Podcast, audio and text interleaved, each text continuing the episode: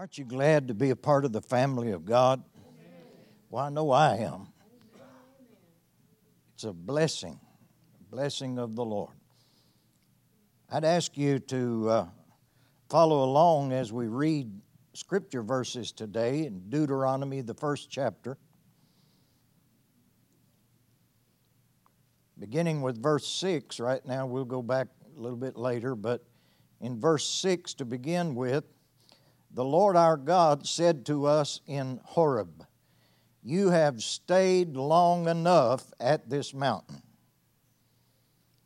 Turn, take your journey, and go to the hill country of the Amorites, to all their neighbors in Arabah, in the hill country and the lowland, and in the Negeb, and by the seacoast, and the land of the Canaanites, and Lebanon, as far as the great river, the river Euphrates. See, I have set the land before you.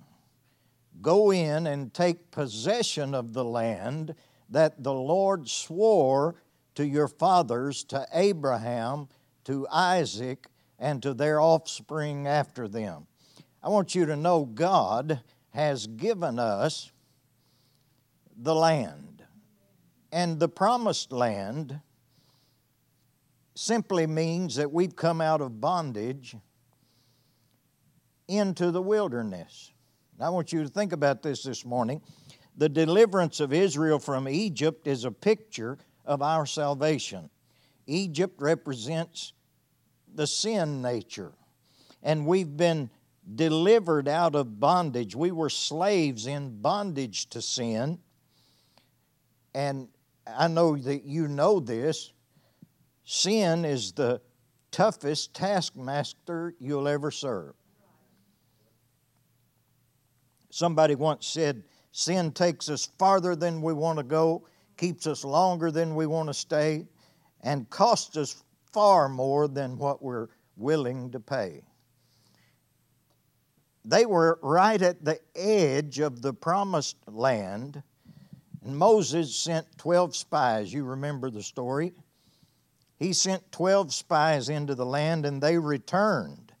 And 10 of them, 10 out of the 12, gave a discouraging report.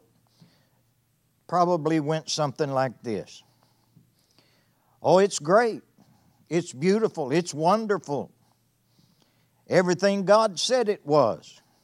It's luscious. It'd be very nice, but we have absolutely no chance of possessing the land. Ten of the spies. It's already occupied, they said, by heathen. And they're big, they're huge. They look like Hulk Hogan, and we're like little grasshoppers in their sight. Yeah. Their cities the ten spies said. Their cities are walled around with walls so thick, so wide, you could drive a chariot on top of them. However, there were the two other spies. Remember, there were 12. The two other spies gave the minority report. They said, Well, you guys may see the giants, but we're not looking at the giants, we're looking to God. And if He wants us to have the land, then it won't be any problem for us to possess it. Joshua and Caleb gave the minority report. But the people decided to follow the naysayers.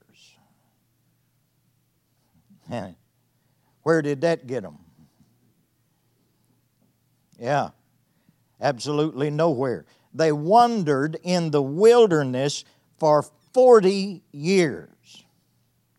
For 40 years, meandering in circles. They turned an 11 day trip into 40 years. Why?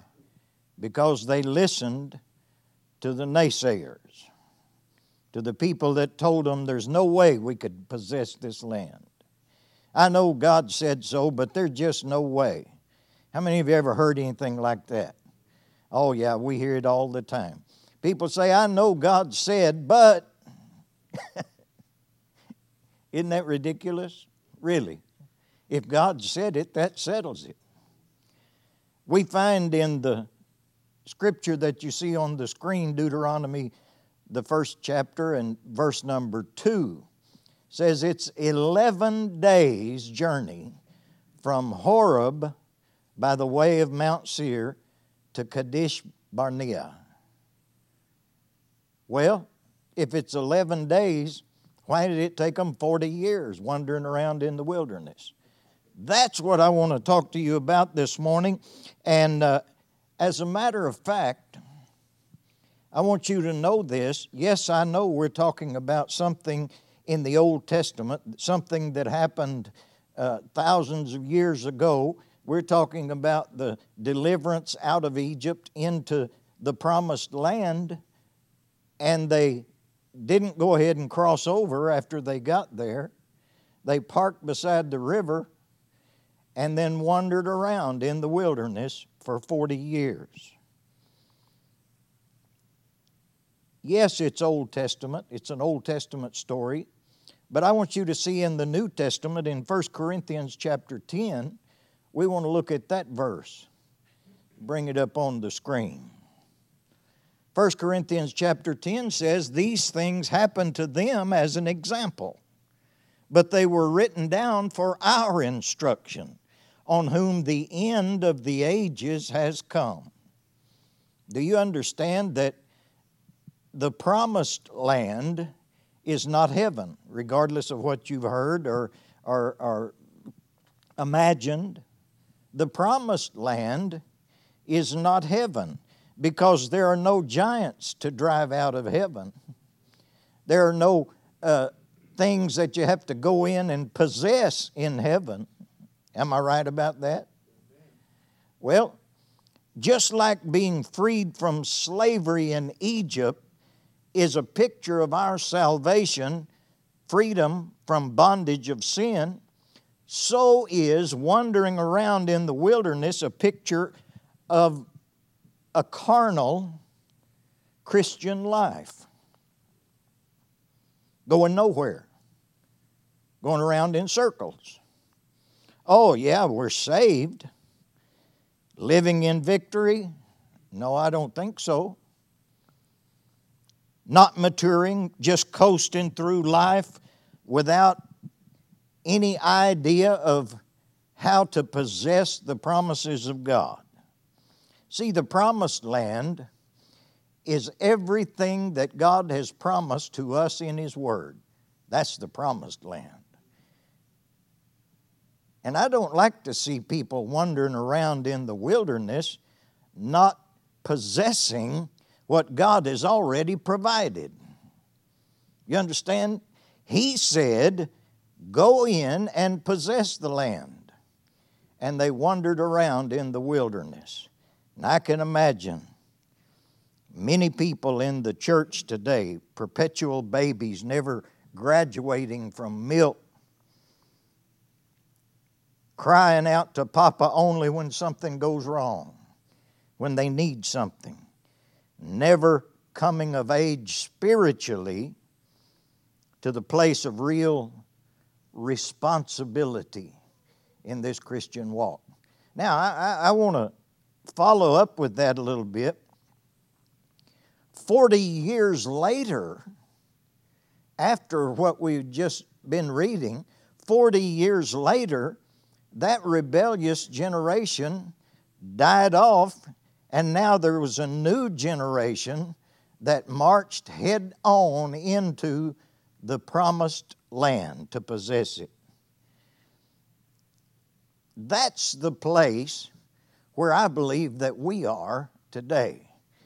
We're going on ahead, we're reaching toward the prize of the high calling of God in Christ Jesus. We're, we're possessing the promises that God has already given us.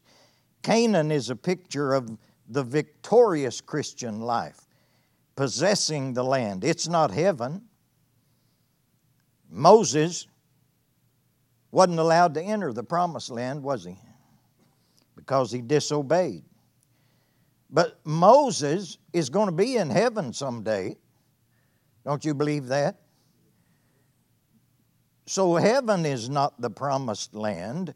He was not allowed to go into the promised land, and the promised land is not only a geographical area, but the promised land is for us today, given as that as our example today, is entering into all of the promises that God has ever promised us.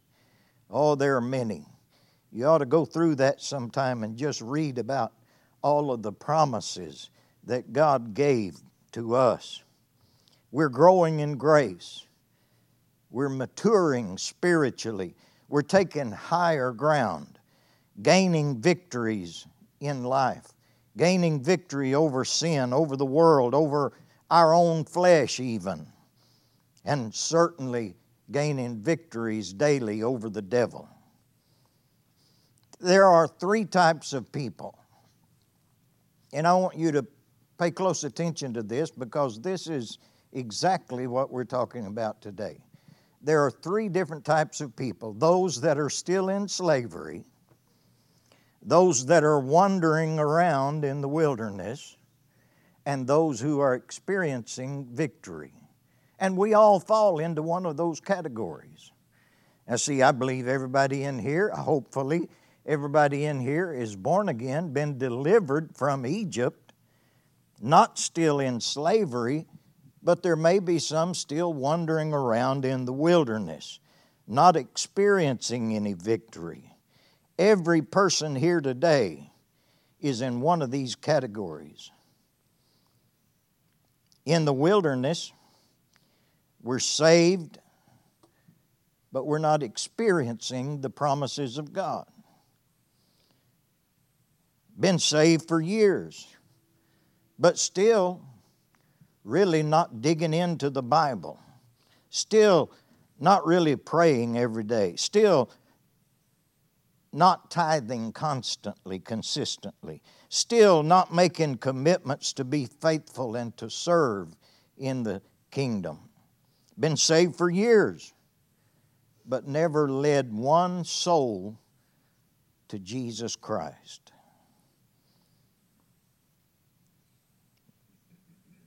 Actually, I know people that are saved, born again, that are not much closer to God than they were the first day they got saved.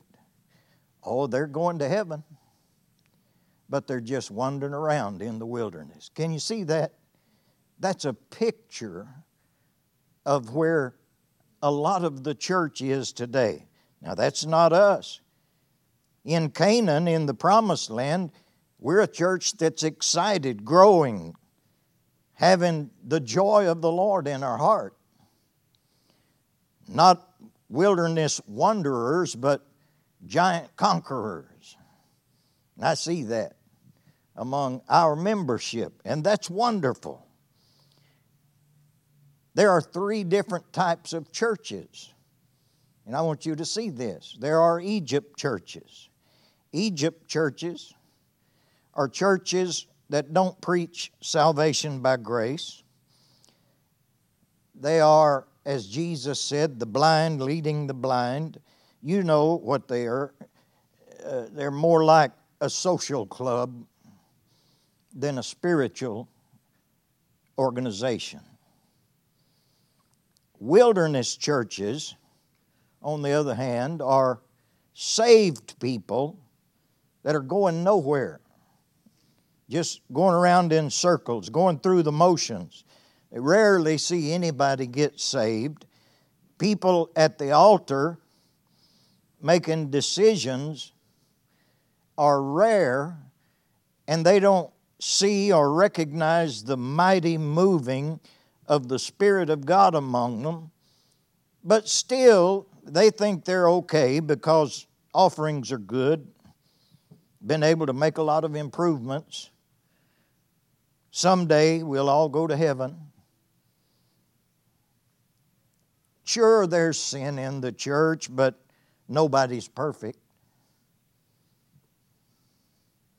I hate to think what's going on in the privacy of many homes But we won't talk about that. We just dress up, shake our hands, and have parties and eat and thank God we're saved, not like this world that's going to hell in a handbasket. That's wilderness churches. But I thank God this is a promised land church. Canaan churches are much different from that.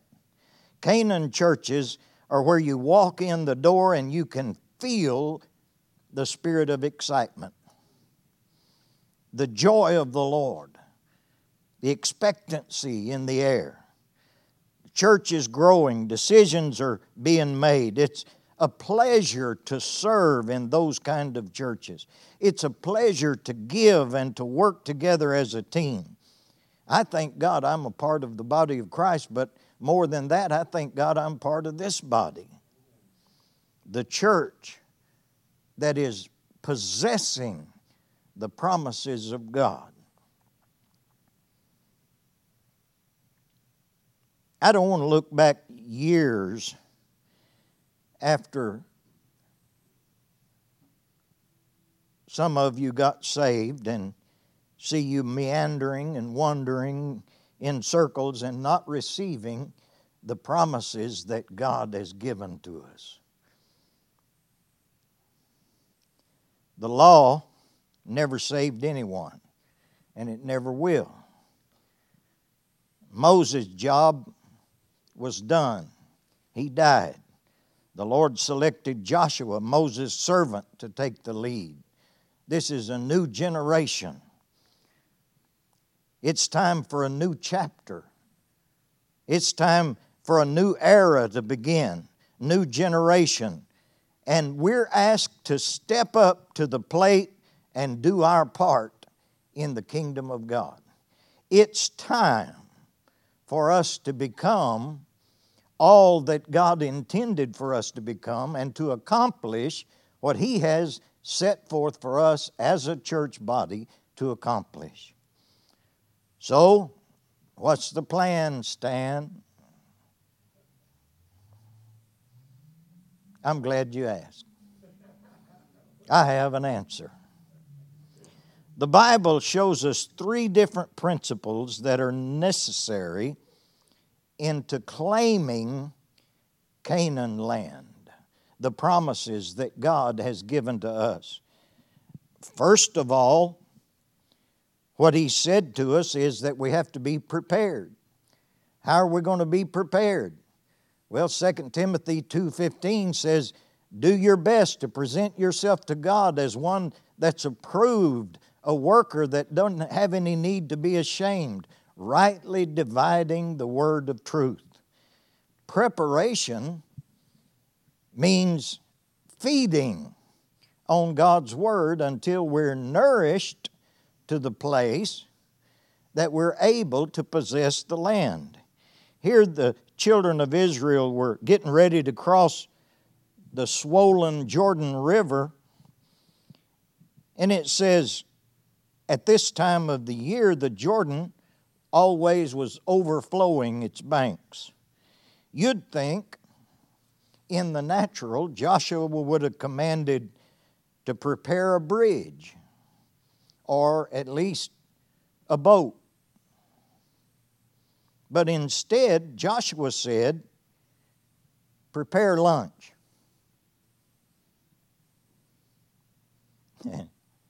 you got to have proper nourishment if you're going to fight. The army travels on its stomach. A hungry soldier never be able to fight very well. How do we feed ourselves spiritually? Well, it's more than just coming here on Sunday morning. Those people needed a diet change. They've had manna every day for 40 years, and nobody ever came home to ask what's for supper because they already knew. It's manna again. My dad lived through the Great Depression, and I remember he told me he had three meals a day all during the Depression. For breakfast, he had cornmeal. For lunch, he had oatmeal. And for supper, he had no meal.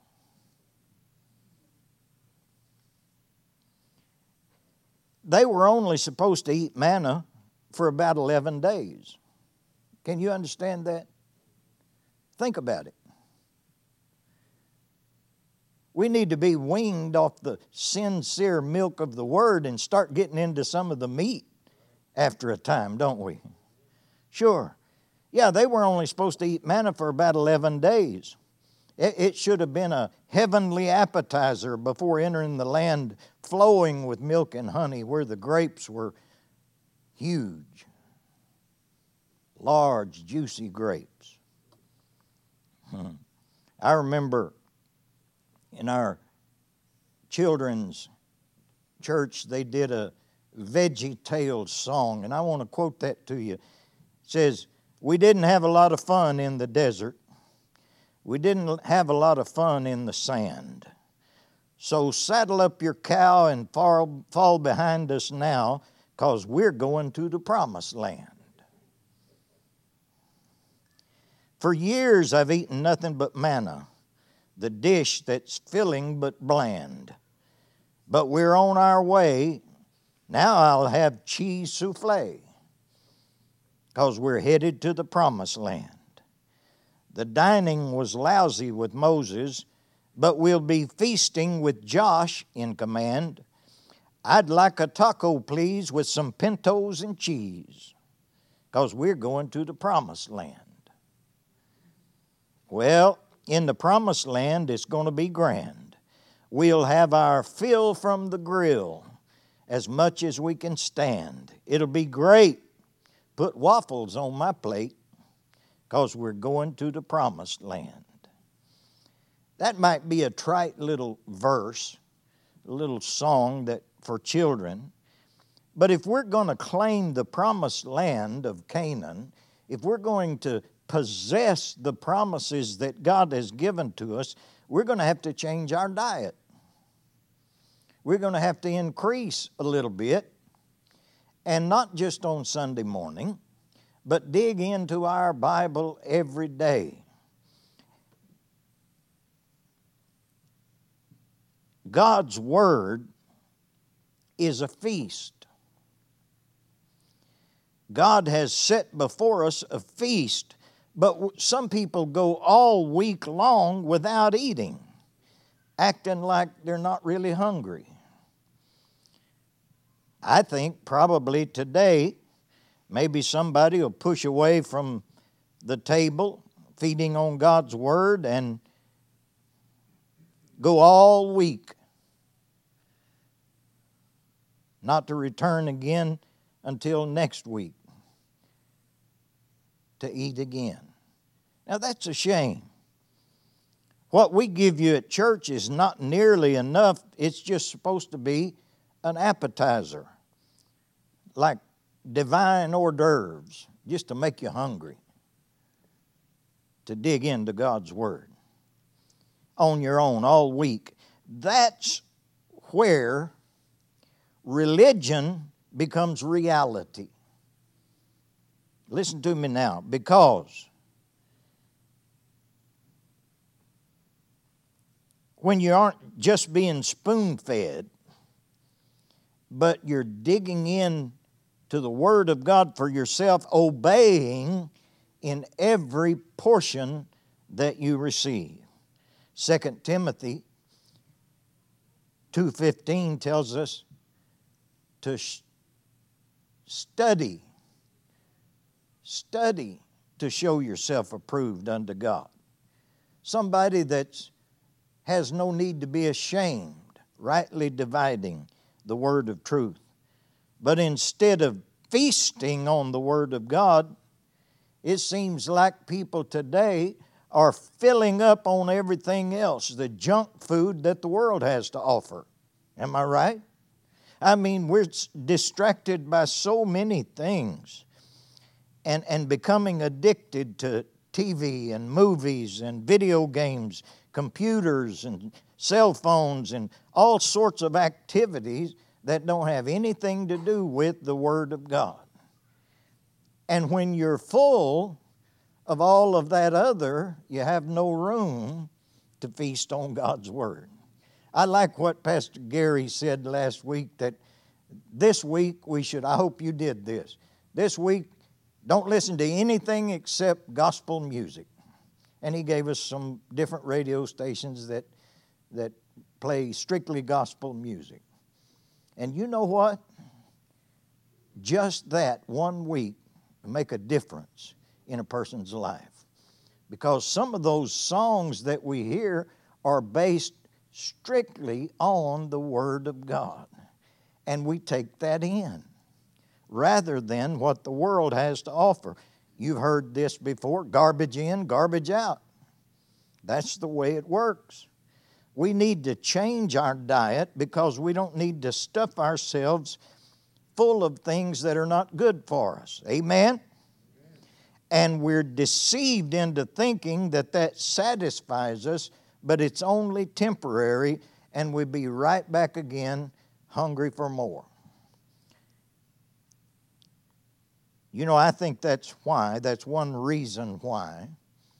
And Pastor Gary has mentioned this before, but I think that's one reason why we're losing our teenagers. After they graduate,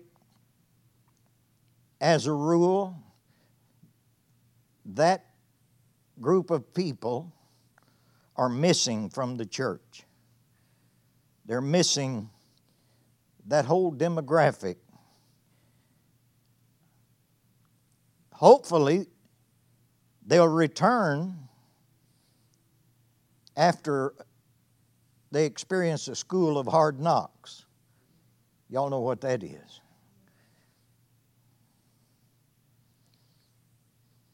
whenever the world finally gets their attention.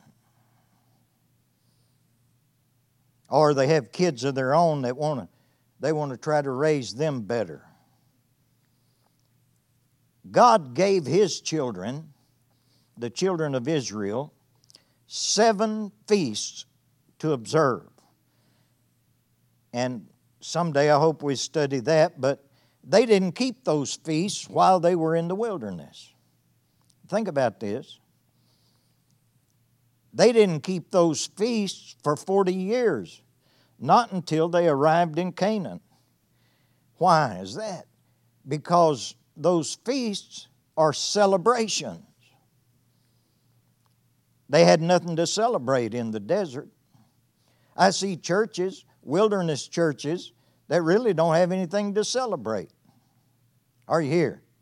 See, that's why I'm happy to be a part of a Canaan church, a church that desires more from God, desires to be closer to God, desires the, the strong meat of the Word. If you can imagine a father in the wilderness deciding he wanted to keep the feast of the Lord. All he has is manna, sitting on a hot rock, leaning against a cactus. Well, I can imagine the desert. Trying to feast, and his son says, Dad, what are you doing? I'm celebrating God's blessings. Son scratches his head, thinking, Man, all we've got is this dusty manna we pick up every morning. We're thirsty. We have nothing to celebrate. I'm going back to Egypt. Eh? Amen. Some of them did. That's what they said.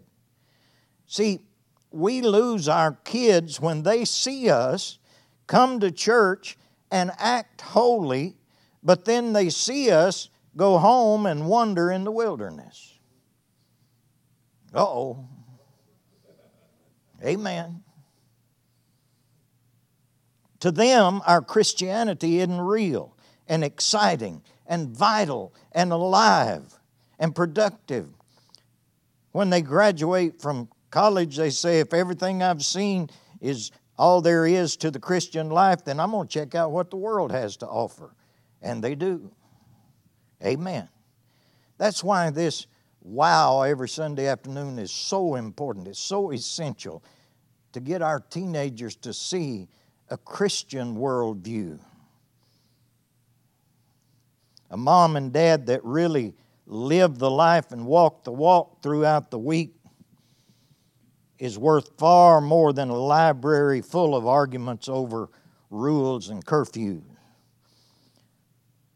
We always heard the motto, do as I say, not do as I do, but that won't cut it anymore with our youth.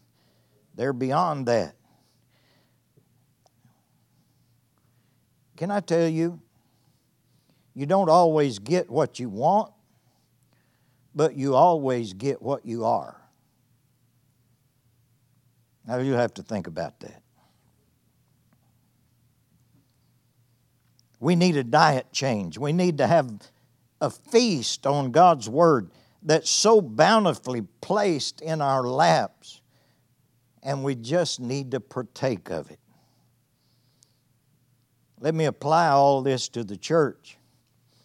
If the church gets built up and blessed It'll never be because of my preaching. It'll never be because of my good looks, especially since I have ran out of both.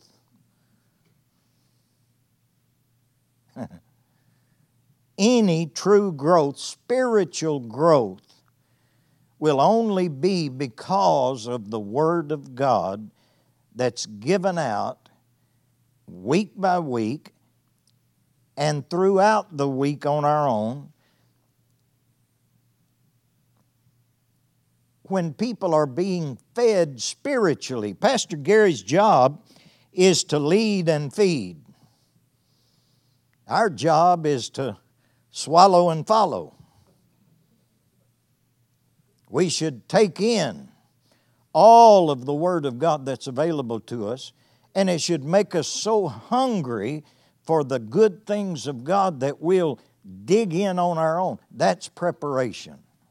That's how we prepare to live a life of promises that God has given to us. Where are you? Wandering in the wilderness? Needing direction? You know, it's time we march forward and claim Canaan, the promises of God.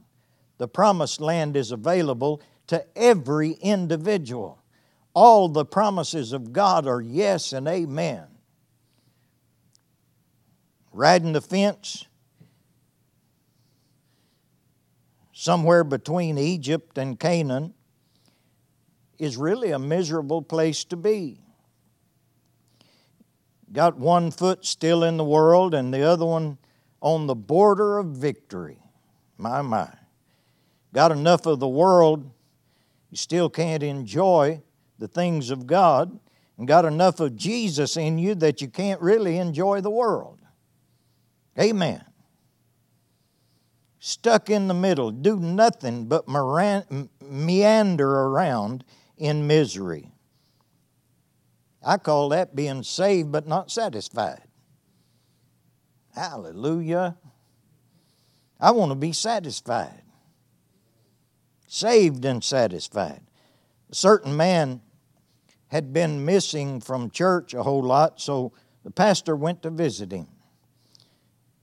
And the guy explained to him, I'll tell you why I don't come. It's all this rain. Every day, every day. It just rains every day. The pastor said, Well, it's dry in the church. The man said, Yeah, that's another reason I don't go. Thank God we're excited. Thank God we've got something to look forward to. Hallelujah. Say, I'm not dry. Hallelujah. I know you're not. The Bible shows us three principles that are necessi- necessities to claiming the promised land. The first one was preparation. The second one is equally as important is power. Philippians chapter 3, Paul, Paul the Apostle, the man that probably knew Jesus personally more than maybe anybody else around. Paul the Apostle said, Oh, that I may know him and the power of his resurrection, and that I can share in the fellowship of his sufferings, becoming like him in his death. Resurrection power is explained in the Old Testament, talking about Jonah came out of the belly of a great fish after three days. And then it also says about that that Jesus came forth from the dead after three days. I don't think it's any coincidence at all that Joshua said, We're making our move in three days. Fill up. Take in some nourishment. Get ready. We're going to go and possess the promises.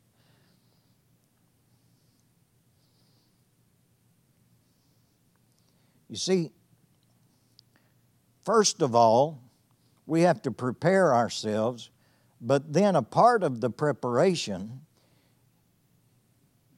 is operating in the power of God. Our challenge today, this morning, is to go to the next level spiritually with God. You can be just as close to God as you desire to be. No one is preventing that except you. Oh, the devil throws up things in your way to roadblocks, but it's not up to the devil. It's entirely up to you how close you want to be to our Lord. Immediately, we recognize we don't have the willpower. We don't have the personal power, the ability to do everything that we know is the right thing to do. We don't have the power in ourselves. You can't live the Christian life in your own strength.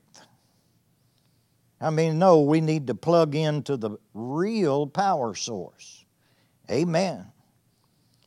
Living in victory is not just your responsibility. You know, because if you try all of this on your own, it'll never work. You don't have the power to do that. But it's not about our responsibility, it's about our response to His ability. Now, you need to write that down. It's not our responsibility, it's about our response to His ability. If we respond properly to His ability, we can have all of the power of His resurrection. And boy, I'm going to tell you, that's mighty power. Greater than the power of God's creation and this whole universe, I mean, as unfathomable, unfathomably powerful as all that was and is, resurrection power is much greater. Raising Jesus from the dead was the greatest power display that ever happened on this earth because that paved the way for God to do the same thing for each one of us. Hallelujah. Resurrection power. Making something out of nothing is what makes God the creator but making life out of death is what makes him our Redeemer. We're a fallen creation. We fell not because he didn't create us very well, because we're created in his image. But it's because in our own strength we can never make it. It's time for the church to plug into a higher power. If we want to live the victorious life, living, experiencing all the promises of God, if we want to be able to conquer all the giants that we face, and we've got all these walled cities and barriers to overcome, think about this. There's no use to try to face that alone in our own power. We can't do that and succeed.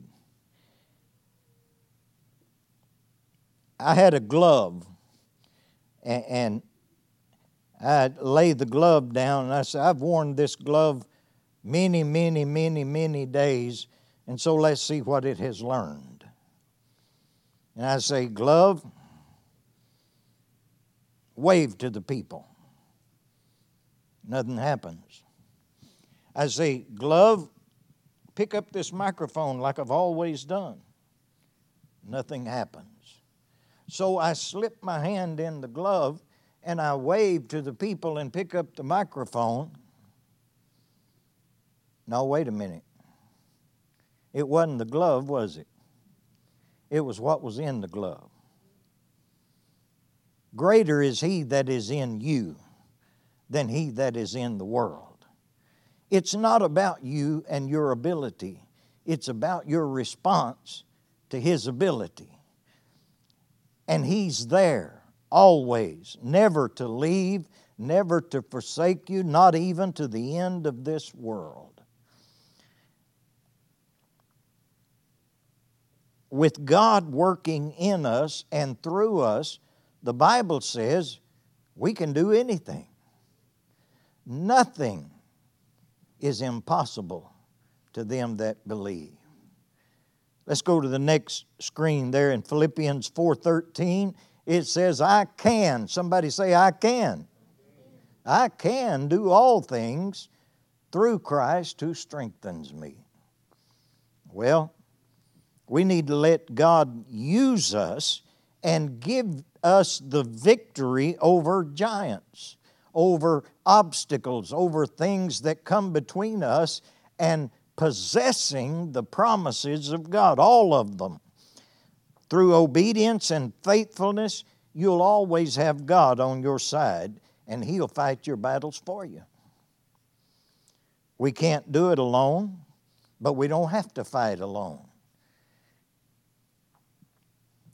Resurrection power.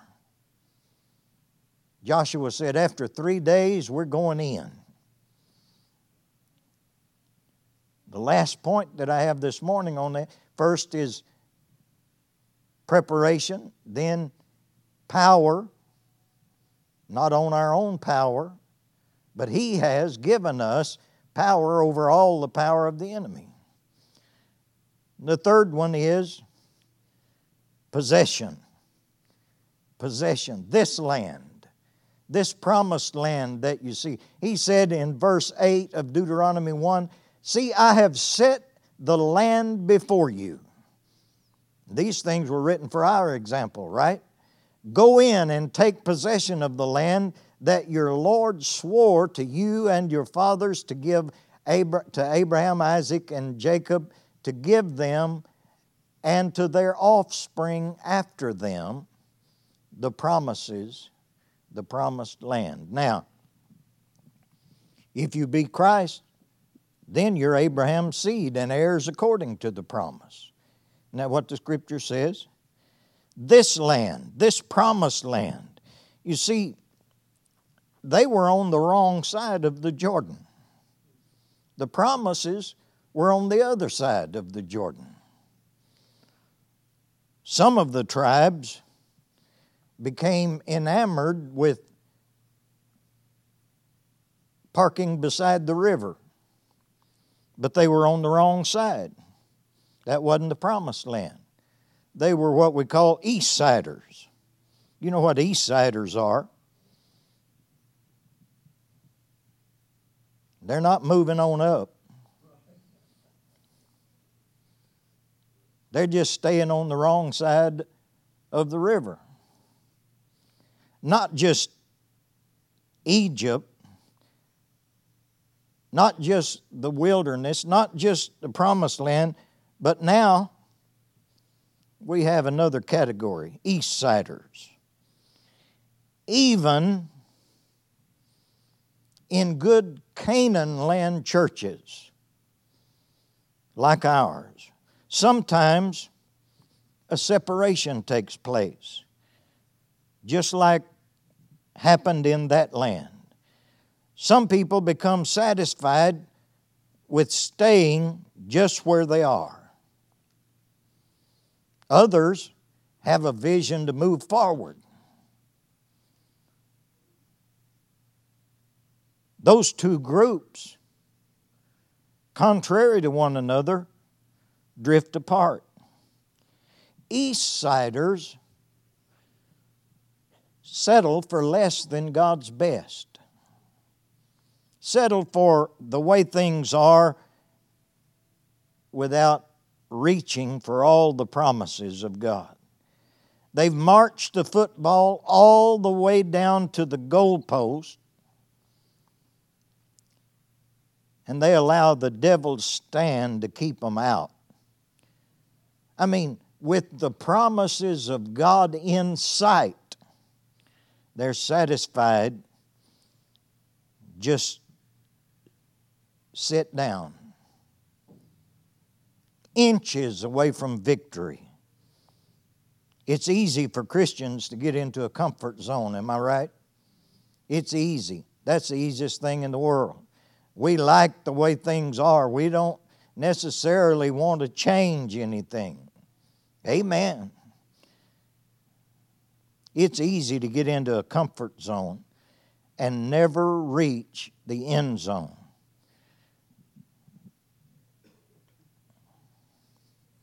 Oh, you say, well, we're better off than we were in Egypt. We're, we're better off than in the wilderness. That's good enough. God's best is just a step away, but they don't take that step.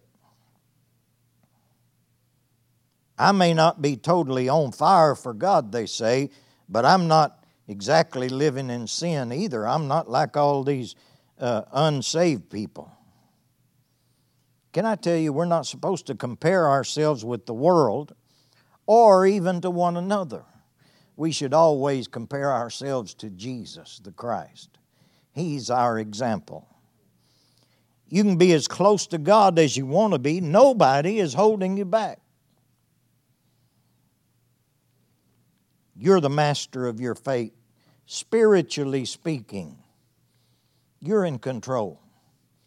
You know, it's not up to the devil, and really, it's not even up to God. Oh, he desires for you to be closer to him, but that's entirely up to each one of us. He desires to give us all the promises, but that's entirely up to us. Don't be an East Sider. Don't settle for less than God's best. Nathan's coming back today it dismiss us with a song.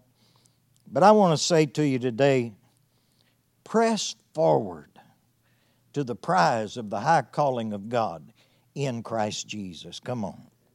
The Lord bless you and keep you. The Lord make his face to shine upon you and be gracious to you. The Lord lift up his countenance upon you and give you peace.